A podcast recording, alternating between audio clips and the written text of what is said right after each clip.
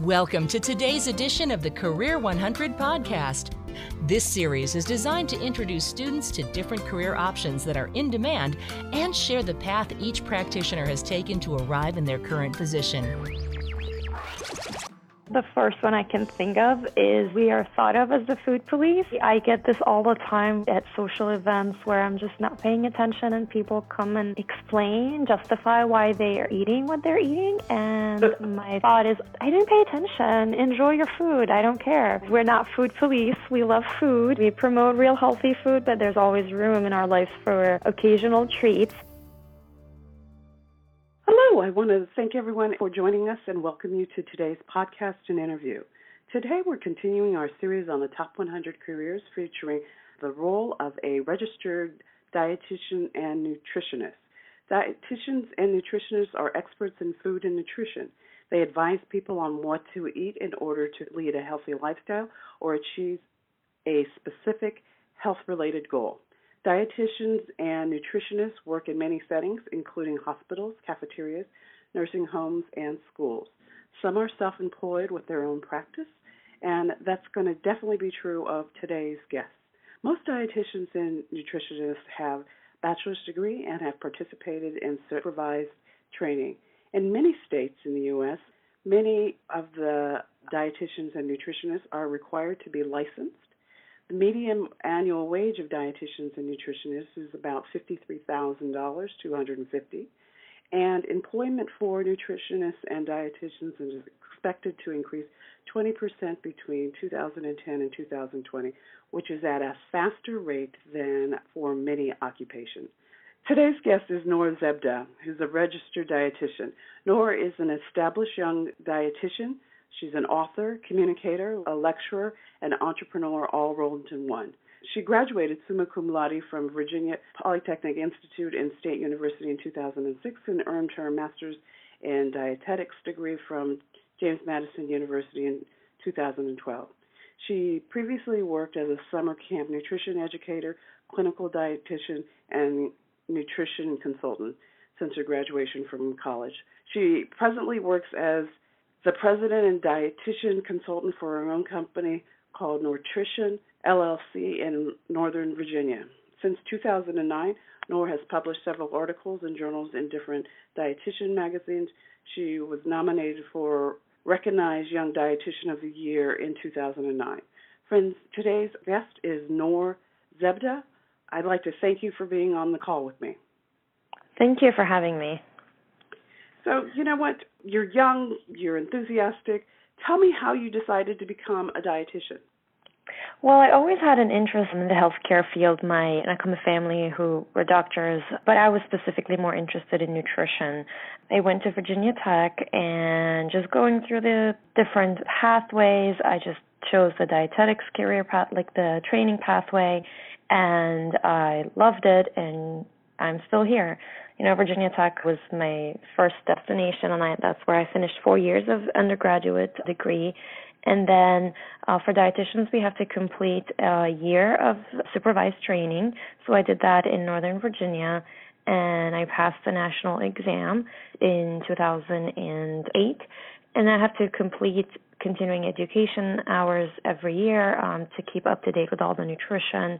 And so that's how I can tailor where I want to take my career through these continuing education opportunities. And then I also got my master's from James Madison University. Perfect. I know that health is becoming more and more important, and certainly, you know, the U.S. has got a reputation for being out of good health. Tell me, what sorts of problems does a dietitian help solve?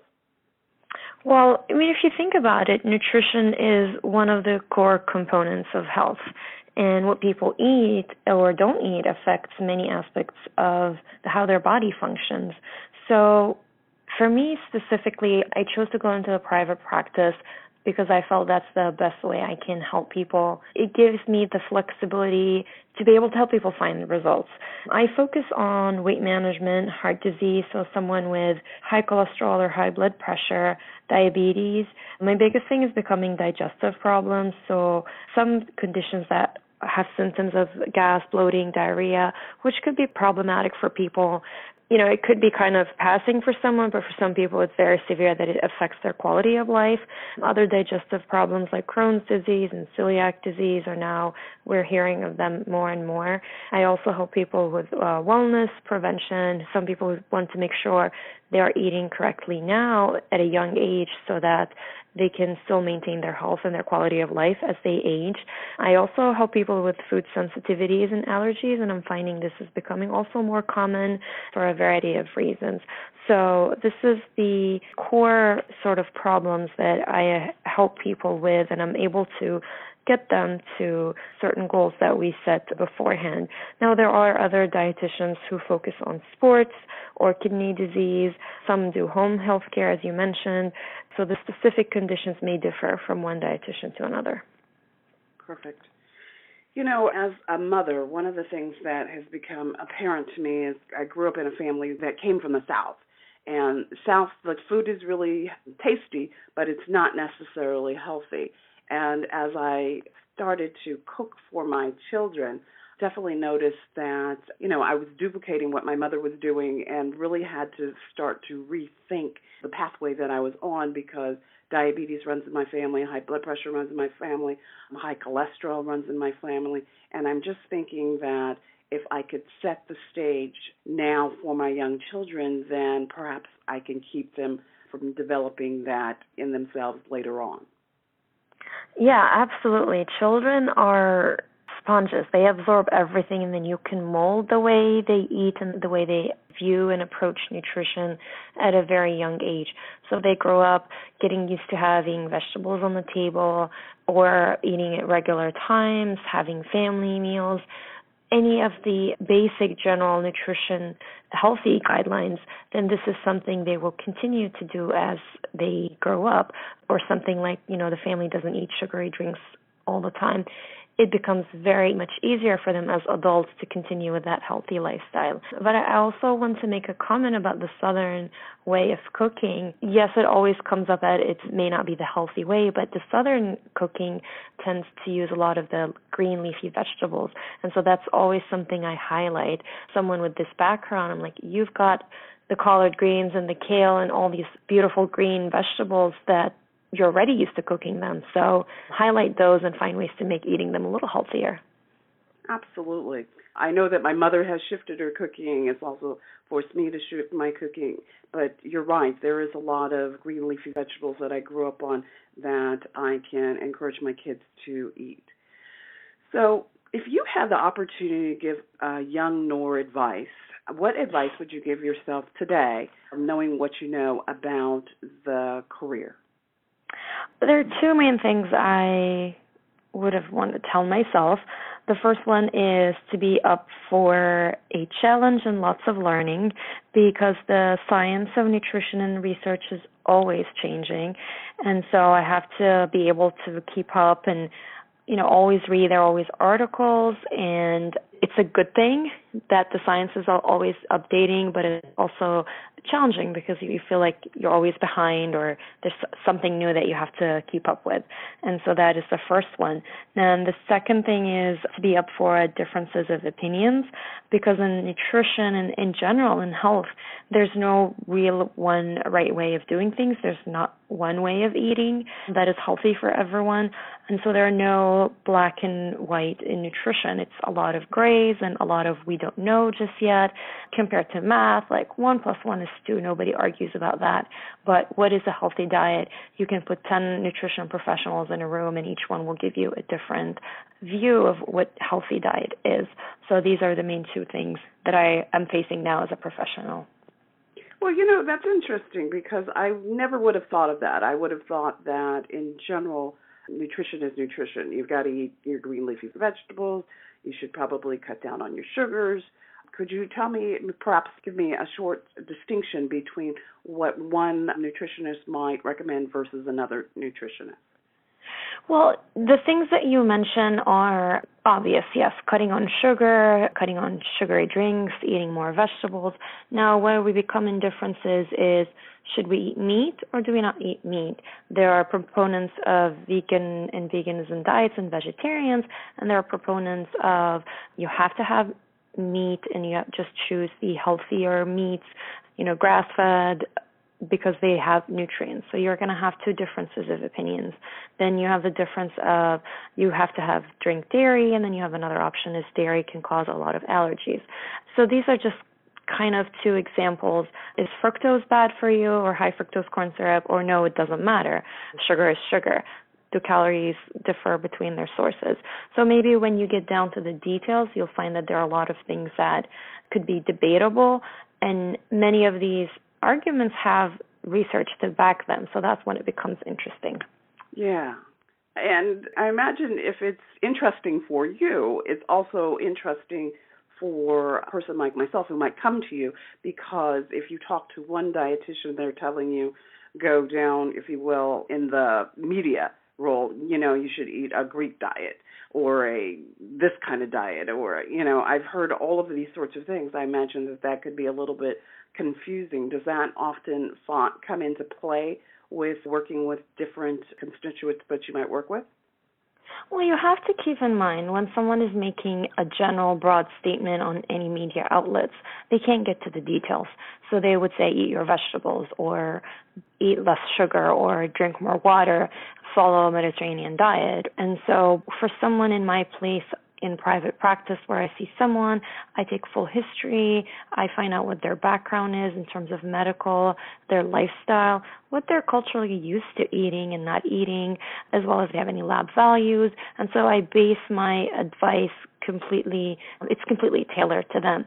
Because I see people with food sensitivities, and I usually do that through a special blood test, I've had some people reactive to, sensitive to salmon. So salmon is very healthy, but if someone is sensitive to it, then it's not healthy for them. And so that's, you know, a nutrition statement through media is maybe a lot different than individual one on one advice.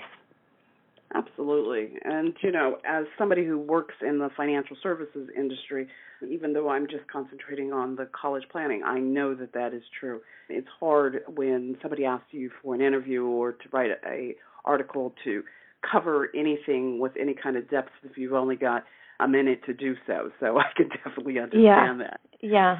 Or I got recently like five food query, like five foods that you can't live without. I'm like, why only five? There are lots of food options. I can't limit it to five. So yeah. I I, I understand. So let me ask you, what gets you up in the morning to serve your client? And the other side of that question is, of course, what keeps you up at night? What gets me up is knowing that I make a difference in my patient's life. They not only get to the goals that they want, whether it's to lose weight or alleviate their gas and bloating, but they improve their quality of life. I had someone who wasn't able to get a job doing some relief, like working with the Red Cross, and he wasn't able to get the job because he was overweight, and I helped him lose weight, and now I know I helped him get a job. And so sometimes it's beyond the goals that we set. I had somebody who was always having gas problems and diarrhea and running to the bathroom. She felt like she was going to lose her job because she wasn't able to sit in meetings, and now she can sit in a meeting and her boss doesn't think she's slacking. And so changes that people see and improvements in their lives are absolutely rewarding.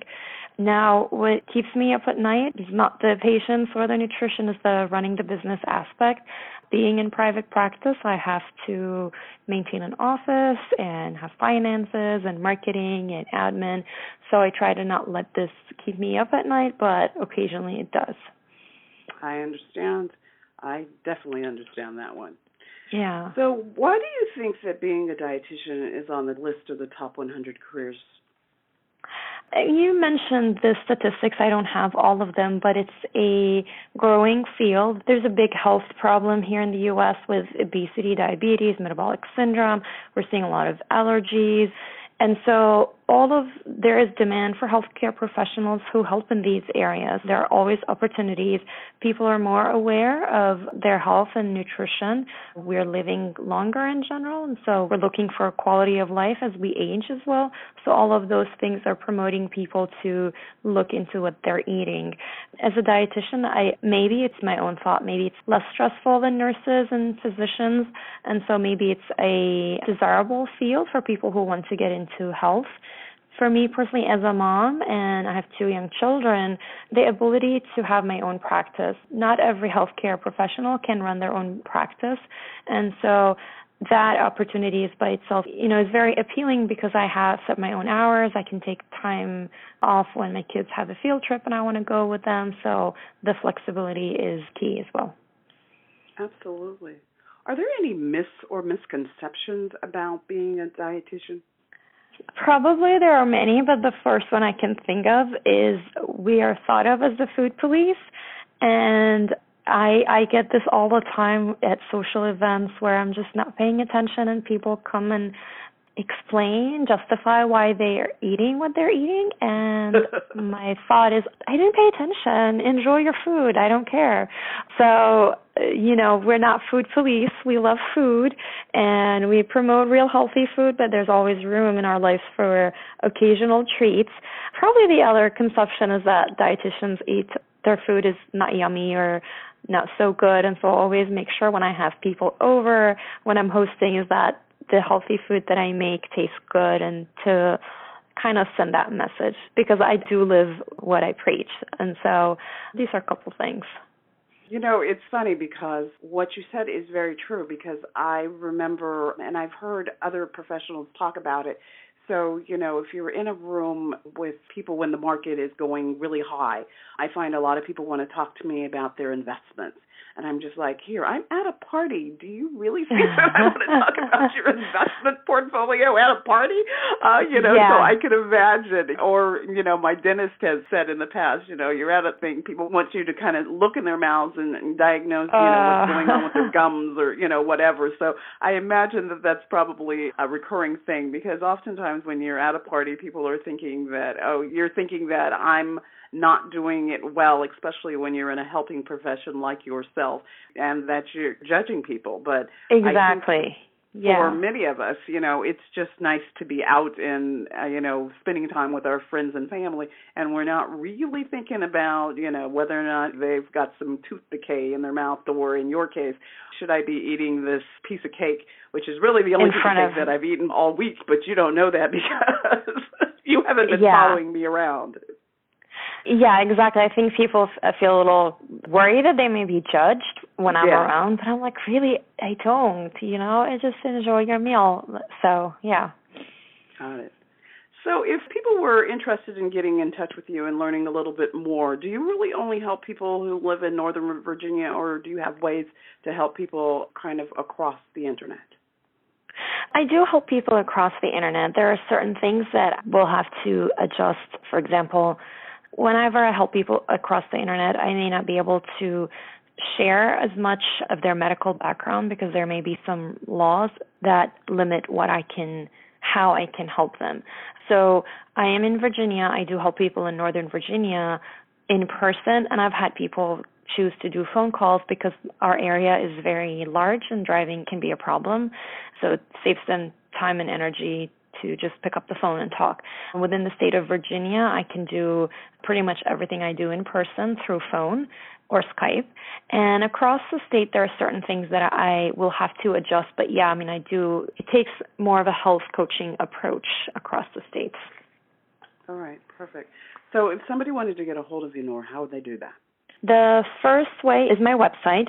So it's www.nourition, that's N as Nancy, O U R I T as in Tom, I-O-N dot com. And there they can find my phone, fax number. I'm on social media, so they can see my Facebook and Twitter handle as well. But I can give you my phone number. It's five seven one four four nine six six eight seven.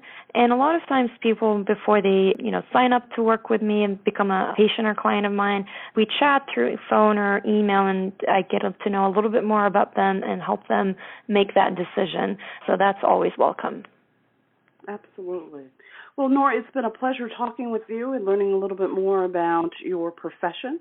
I can see that you are somebody who loves what it is that you do, and I definitely encourage our listeners to reach out and learn a little bit more about Nour and her business, and we will include links to her business in our show notes.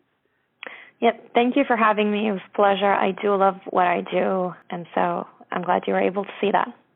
All right. To learn more about the college planning process, I invite you to visit our website at www.collegefundingresource.com. Also encourage my listeners to keep coming back to listen to more of our Career 100 podcasts.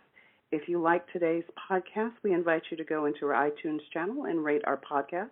At collegefundingresource.com, you'll be able to listen to guests like Nour who have valuable information to share about different careers for you to consider. Nour, it's been my pleasure. Thank you very much for being on the call with me.